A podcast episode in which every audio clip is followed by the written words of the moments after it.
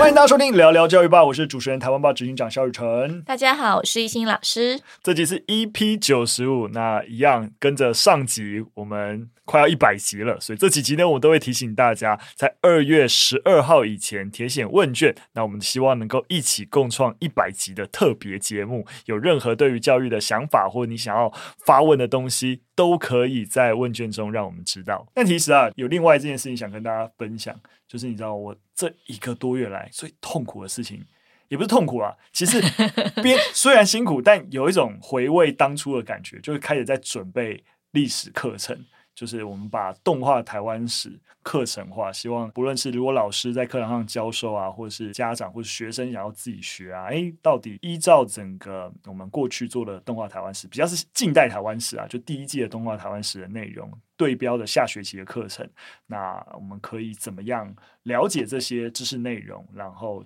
对于老师而言，你可以知道在课堂上可以怎么使用这些影片，怎么教。所以就哎，有一种啊、你知道脱离，我已经脱离教育现场多久？八年的时间，然后，哇，拉回来哦，其实回过头来想想这些课程跟学校连接，那当然过程当中，艺兴老师也帮很多忙啦。对对，我这边也可以给一些回馈，就是我觉得这课程做的还蛮翻转的，嗯，就是它蛮打破我们就是一堂课四十五分钟都是老师在讲授课程的状态。嗯，我自己觉得在教学现场上可以运用的是可能弹性课程，嗯，对，因为它里面有蛮多就是一些翻转跟一些提问。是可以直接带学生用学习单来做讨论，嗯、那可能是比如说你这个单元上完之后，你后面可能因为我们社会课老师都会配到一些弹性课程，想要再让学生有更多的了解或是延伸的话，我觉得那个教材真的还蛮好用的，嗯、某种程度可以解决我们社会科老师对于就是背这种弹性课程，然后又觉得有些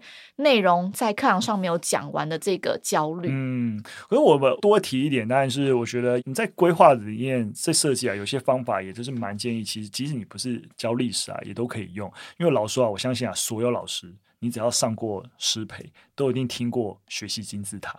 就学习金字塔很 N 年前就会告诉我们说，怎样的学习是有效的。我们都知道那个在那个金字塔那五趴。就是听讲，就是你单纯的上课听讲，那个学习效率只有五趴。那如果你愿意像哦放台湾吧影片啊这些视听媒材，那个学习吸收效率也不过就二十趴。真的要能够到六十趴以上的学习吸收，都是学生要能够参与的，可能是需要设计一些课堂互动讨论，甚至最高的一个学习效率，其实是同学能够教同学。我们当老师也知道，先包含我自己就是。其实我在大学以前，我对台湾史是相对陌生的。我中国史比较强，对，因为我就喜欢三国《三国演义》起来的，所以因为对于那个中国史的研究跟认识，其实最早的兴趣在那边。反而对台湾史，虽然说大学有上台湾史的课，但还好，说在认识还好。我是认真，我对于台湾史有当然相对一般人蛮多的理解，真的就是为了要教书，所以就看一堆的书，然后背一堆的课，然后才掌握我对于台湾史现阶段。一个我觉得蛮全面的理解，所以其实学生也是，就是说，当他能够去教其他同学的时候，他自己也能够更好的去掌握这些内容。所以，我们呃，在每一个每一支影片最核心的设计就是。依据影片的主要内容设计两个，也不是说到开放式哦，是依着影片核心内容设计的一个提问。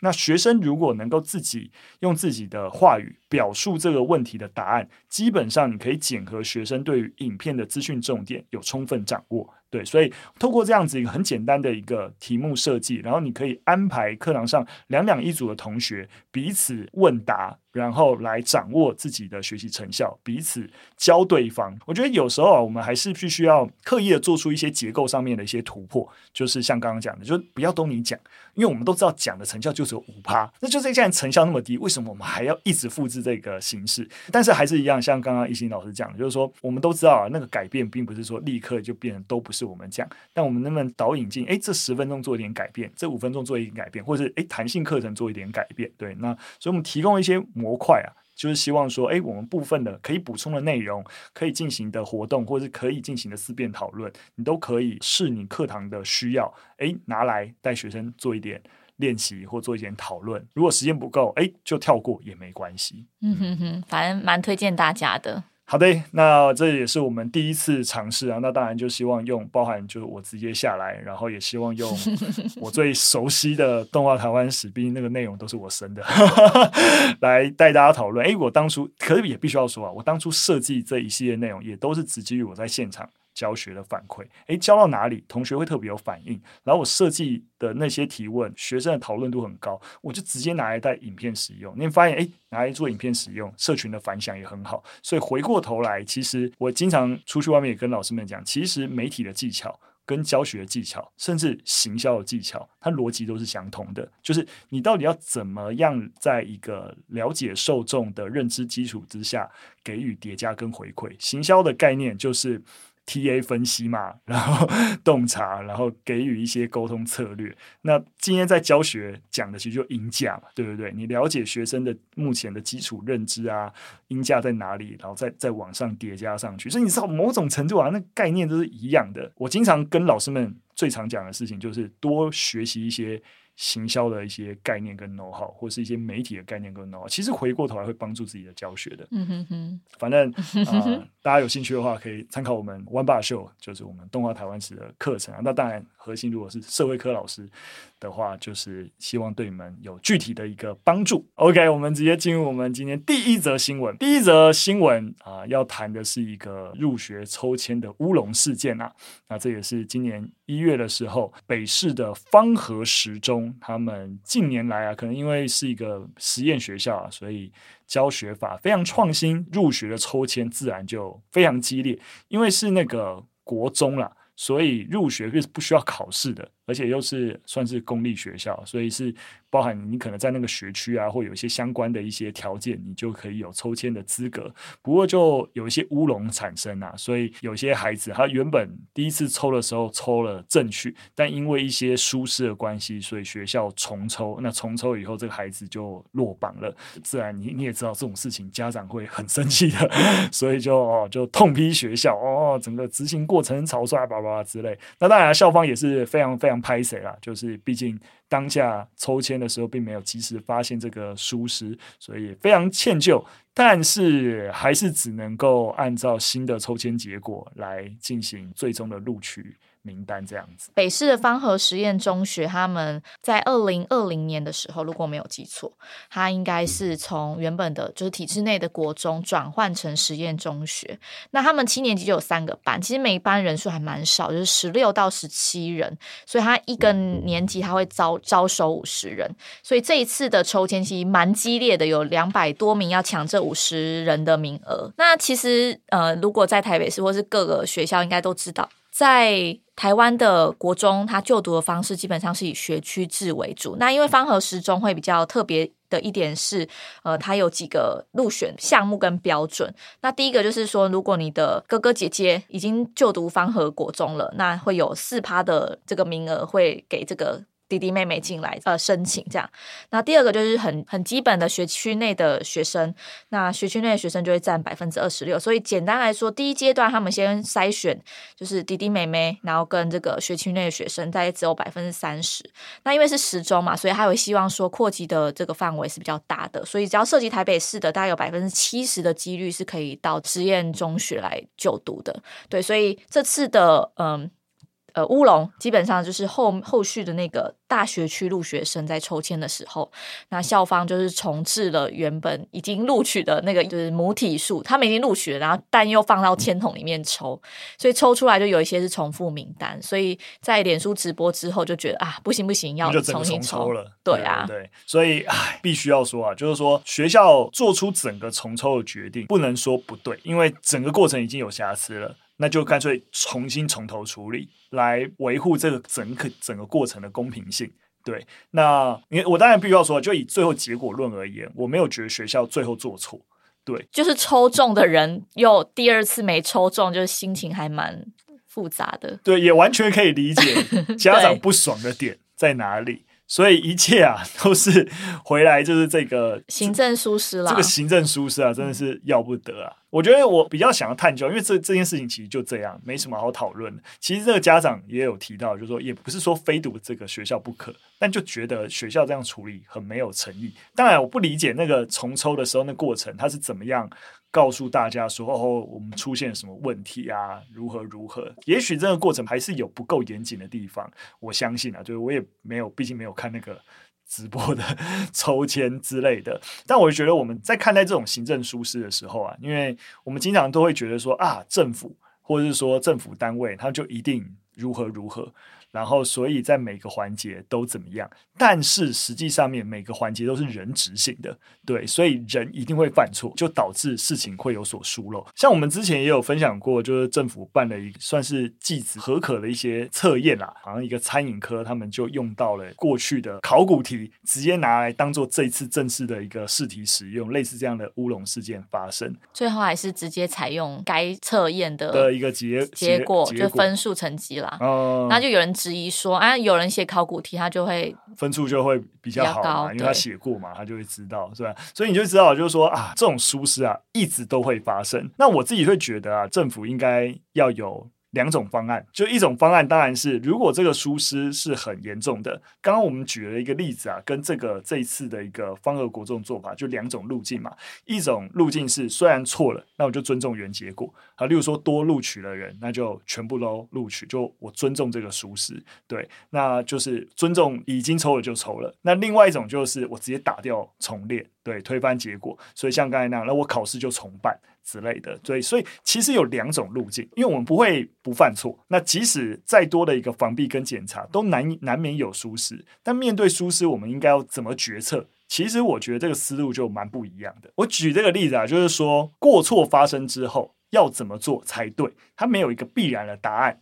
重新啊，重办、重新处理，直接道歉，但接受错误的一个结果，那都是在不同的行政细节是很有可能发生的。这跟其实我觉得，只有回到一个更小的环节，就是说我们老师在课堂经营上面啊，有一些奖惩措施啊，有没有可能误会同学做出什么样错误决定，或流程有瑕疵，都有可能。包括我们自己在公司管理一样，就是说，哎，有一些制度颁布以后，它也因为有瑕疵，所以造成了一些问题。那我到底应该是要就是重新。来过补救，还是要就是承认这个错误，都很难说。那当然，我也不是说有一个标准答案呐。那我只是说，借由这个多一点的讨论，只让大家知道说，我们不应该说这个学校这样做一定是错的，还是会看那个影响的一个程度。但如果你要我选的话，要我选的话，因为我觉得入学这件事情，它涉及到影响因子，我觉得那个学生权益，就是我我觉得严重性比较大一点。所以你要我讲的话，我可能会觉得。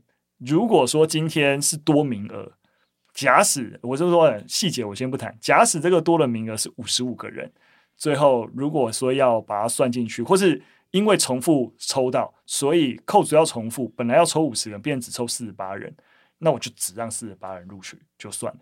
我觉得这一个做法也没有不行，但是因为可能有人也会考虑到那个母体数不一样啊。我没抽到的几率就当然比较少。是啊，就是我抽中的几率变小了。对啊，对啊，所以对没抽到的人跟抽到人来讲，他们就觉得这个机制本身就是不公平的。是啊，是啊，是啊，我我同意啊，我同意，所以我也没有觉得学校做法不对。嗯，所以我一开始就说，我觉得学校做法其实没有，就在错误已经发生以后，学校做法没有不行。对，但是你这样这是一个互相权衡嘛，因为我多放了三四个名额进去，造成没抽中的人他的几率。下降了一些，跟对于已经抽中的人，然后因为你再次抽中造成的损失，最后就在权衡哪一个的牺牲比较大。那对我来说，前者牺牲相对小。就是他也不是三四个人，他前面有百分之三十。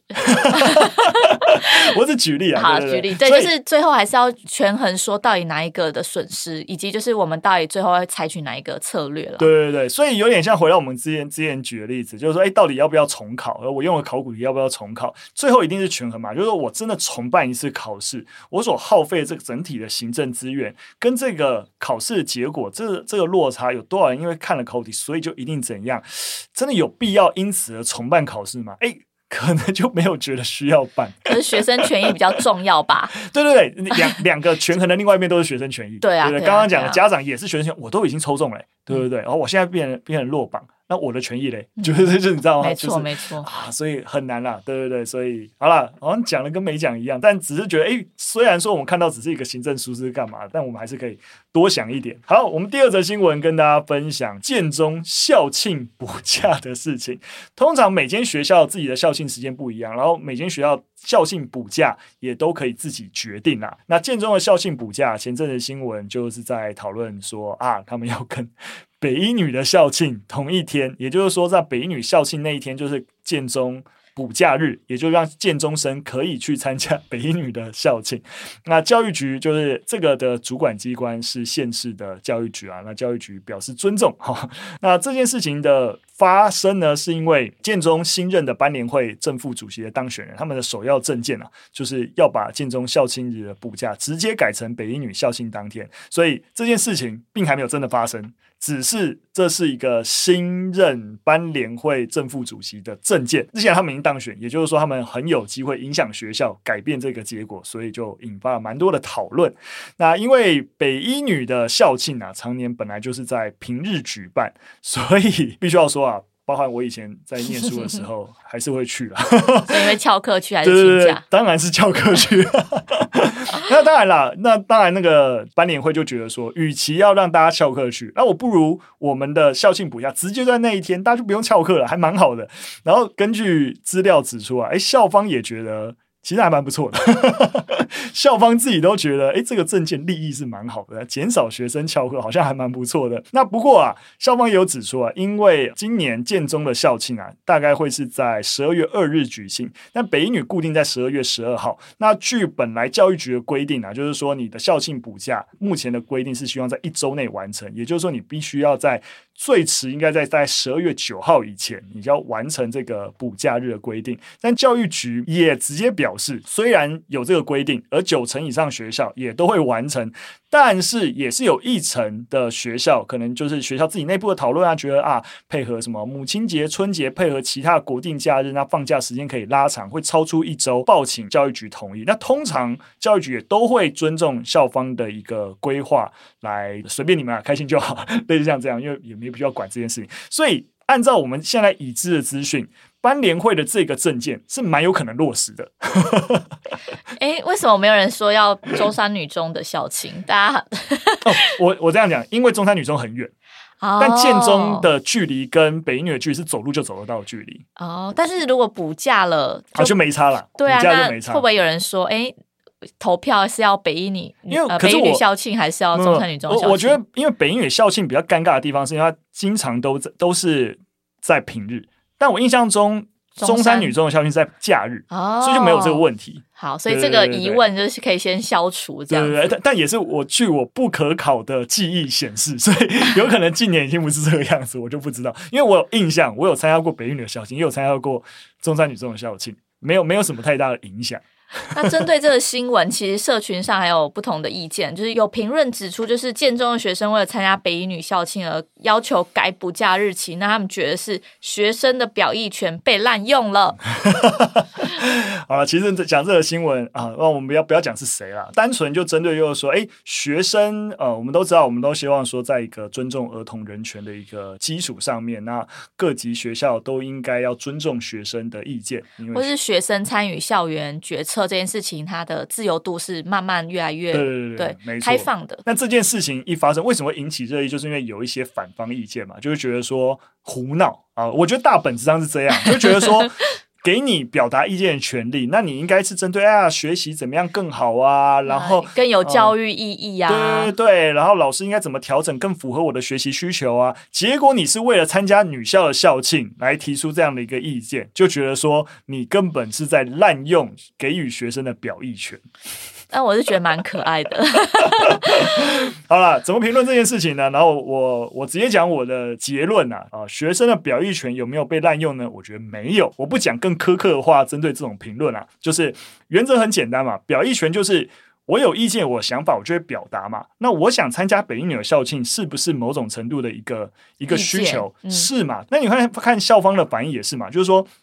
今天表意权的意思不是说我要参加北一女的校庆，我想把这改在这一天，就一定可以嘛？还是需要跟校方协商啊，或干嘛？那如果校方假使啦，在这件事情上面有其他更有利的立场，放假又要这样放会更好的理由是哪些？哪些？例如说像刚才讲的，假使是跟其他的假期连放，诶，也许实际上面造福的学生。可能更多，可能他们可以放比较长的假期啊，而实际上面就跟刚刚一心讲一样，也许说实在想参加北一女校庆的学生没有想象中那么多，也许诶校方有不同的版本，虽然说班联会的正副主席有这个版本，但也许。多数学生最后是选择校方的版本，也说不定。反正我意思说，建中的班联会提出这个要求，我觉得是在一个表意权正当行使的一个范畴之内，而校方其实也觉得，哎，乐见其成，那不是一件美事一桩吗？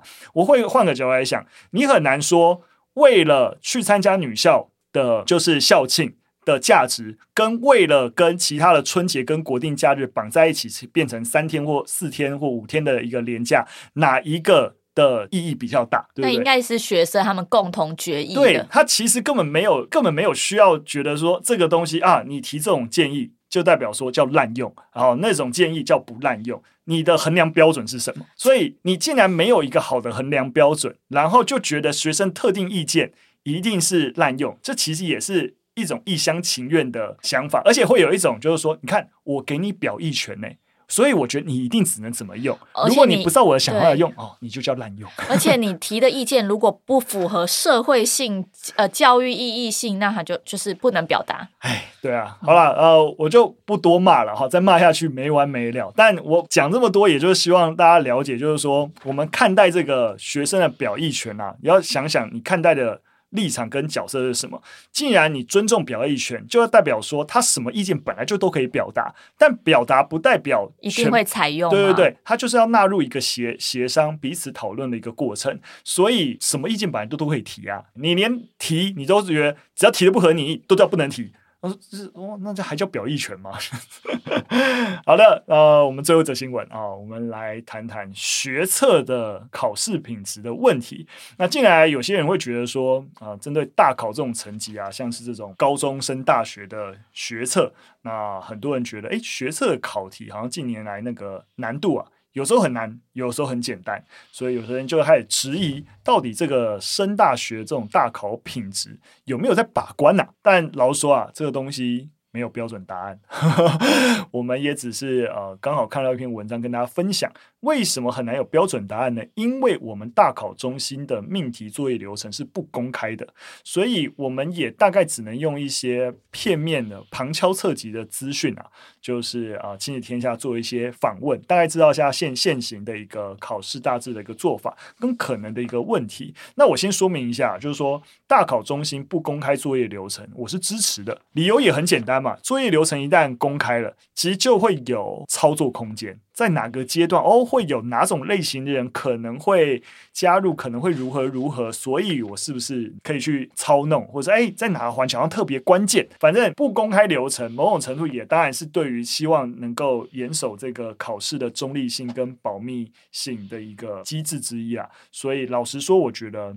不是问题，所以当然了，可是在这个基础点下面，我们要去看到底大考中心实际上面在命题是不是有什么值得，对对对，什么盲点，然后导致这个所谓大家感受起来考题忽难忽易，其实就变得蛮困难的，就是你要理解这些蛮困难的，对。但我觉得这个这边这边呃整理还是有一些。我觉得可参考的地方，所以跟大家做一些分享。那例如说，其中一个问题就是觉得说，其实算是蛮症结，点出像学测这种考试的定位问题，就是你是为了要做学历监控，还是要做升学的筛选？其实叫学测，它其实是为了做学历监控。学历监控的意思是什么？就是说。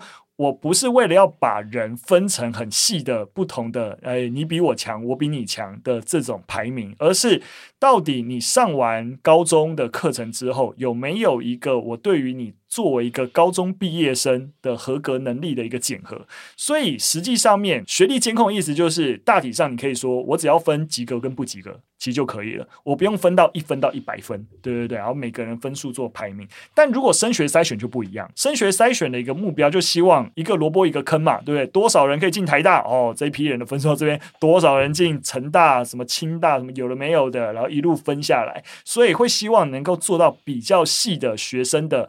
你知道，就是能力的分层，那这两个的需求是不一样的。但是，当学测某种程度虽然是学历监控的定位，但它又是升学依据的时候，那才会在这个定位不清，才会导致大家觉得，哎，你这样子没有鉴别度，或是哎，你这样太难，或之类。所以，很多的问题可能不是大考中心试题本身的问题，而是大家对于它的期待。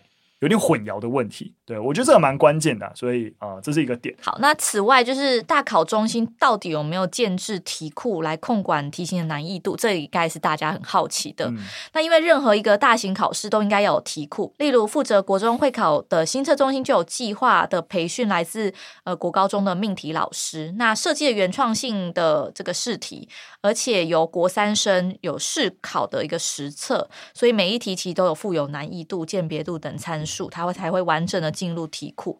那每一次考试呢，它就可以从题库中抽题啊、主题，那确保历年的题目的难易度是一致的。但是呢，大考中心有没有建制，其实是众说纷纭的。前大考中心的主任就有讲到说，其实大考中心有题库，但难易度的检测。不是那么的容易，那考前只能做预测，有多次的考后检验才能够得到印证。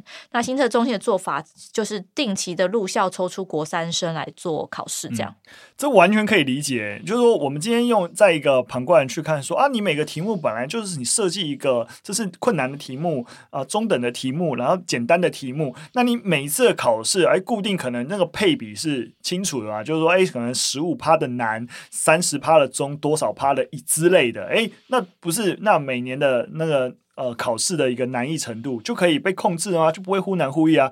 你讲很简单哈、哦，这可是这个问题就在于，到底一个题目你要被分类在难中易哪个标准是谁决定的？怎么决定的？你要在多少的，尤其是还会涉及到选项，涉及到题干，它的那个变化度是很高的。其实要做难易度跟所谓的鉴别度，其实就是要广测啦。没错。所以就是要有样本去考这个考试，你才会你才会知道。对啊，但大考中心、就是、这个题目一旦被考出去，如果被很广泛的拿出去考啊，大家都知道这个题目的答案了，那你要怎么？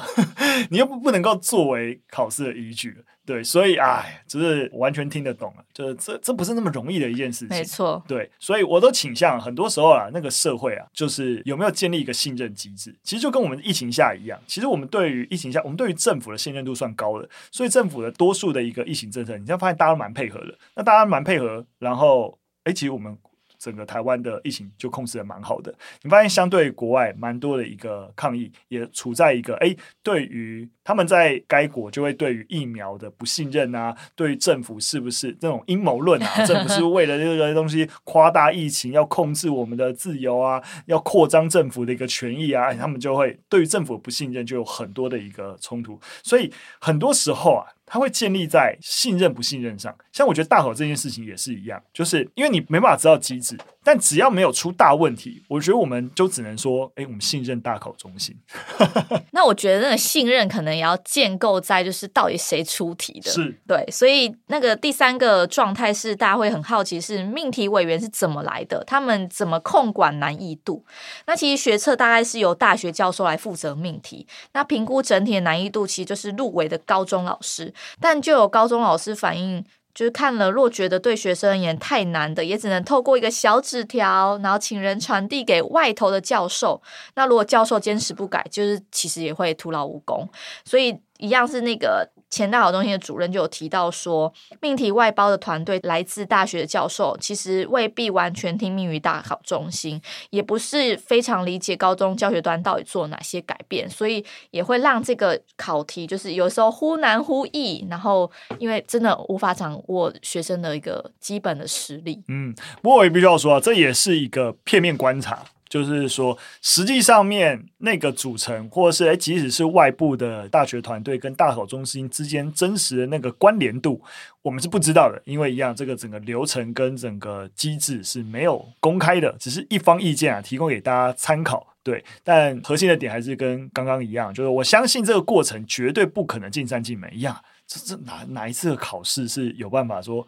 啊，大家完全能够 心服口服，你找谁可能都有问题。你说，呃，我觉得是拿大学教授来主导这件事情，是不是相对理想？我必须要说是，为什么？因为如果你今天是拿高中老师来主导，那其实会有利益回避的问题啊。那高中老师要不要参与？要，所以你会发现他们的机制就是让他让高中老师来参与这个难易度的一个审核。但如果出题或者审核题目都由高中老师为主，那就是一样理解嘛，就是毕竟学生就是你教的。我在一个防弊的立场主导这件事情，是由非利益相关人来主导，这在一个防弊的逻辑里面是对的。对，所以他的他的对是不是相对来说就有可能像刚刚讲的，诶，有失真的一些疑虑，一定有，就说一个制度绝对不会有全部都好，全部都坏。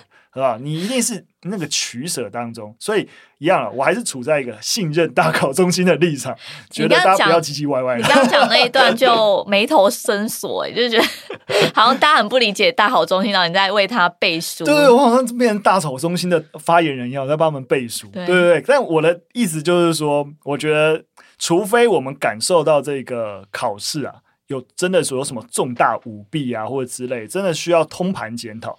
不然的话，我觉得以目前呐、啊，就是我感受到整个大考中心的运作，我觉得还是是一个可被信任的一个机构了。那你知道最近这次的学测作文是写什么吗？啊，学测作文一向很烂，我觉得这花草树木的气味，这个 我这我可以顺便一提吗？可以，可以，你提。我觉得如果是气味，它有点太局限在花草树木了。是。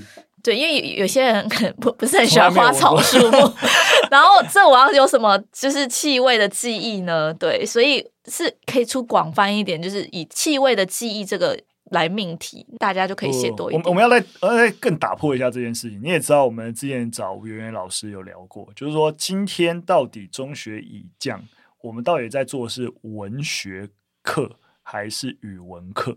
那你出的题目到底是在检验孩子的语文能力，还是找文学造诣？这是这是一直以来我们的所谓的国文教育定位不明的地方。而作文这件事情，最后都变成是在考验文学造诣，所以我们才会讲，应该所有那时候老师也有提到，所有文体都应该是应用文啊。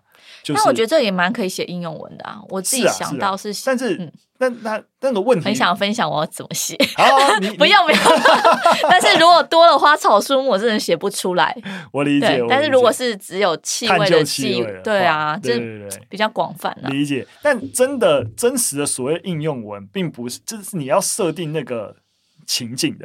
而不是只丢一个散文题目，然后让大家那边随便发挥。对，当然你说丢一个散文题目发挥，你要写成应用文，写成抒情文，写成 whatever 都可以。但这就不是语文教育的真实能够检核学生语文能力的一个考试的方法嘛？对啊，所以我觉得一样啊，就是这其实就跟最一开始讲的，就整个大考例学测来说，哎，到底定位是什么？